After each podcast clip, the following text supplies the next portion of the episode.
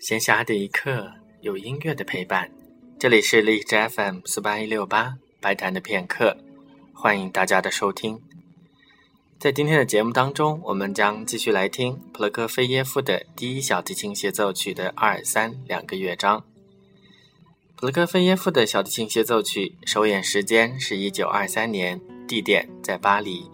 同场进行首演的还有斯特拉文斯基的木管八重奏。这场首演不算太成功，部分原因被归结为普罗科菲耶夫的曲子被斯特拉文斯基压住了风头。这场进行首演的是库谢维斯基指挥的乐团里的一位小提琴首席，另外两位更加理想的小提琴家却没能够作为首演的独奏者。这两位一个是胡贝尔曼，另外一位是米尔斯坦。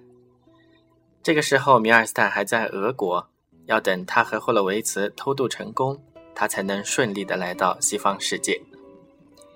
第二乐章是一首诙谐曲，和第三乐章一样，这两个乐章都有一点古灵精怪的感觉，所以无怪乎有人说这是一首门德尔松式的曲子。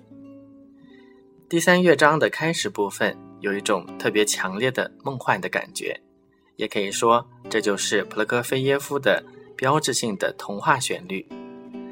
顺便一提，在巴黎首演时，膝盖蒂就坐在观众席上。他对普罗科菲耶夫的这支协奏曲非常喜欢，后来把他带到了美国。下面就请大家一起来听普罗科菲耶夫的第一小提琴协奏曲的第二、三两个乐章。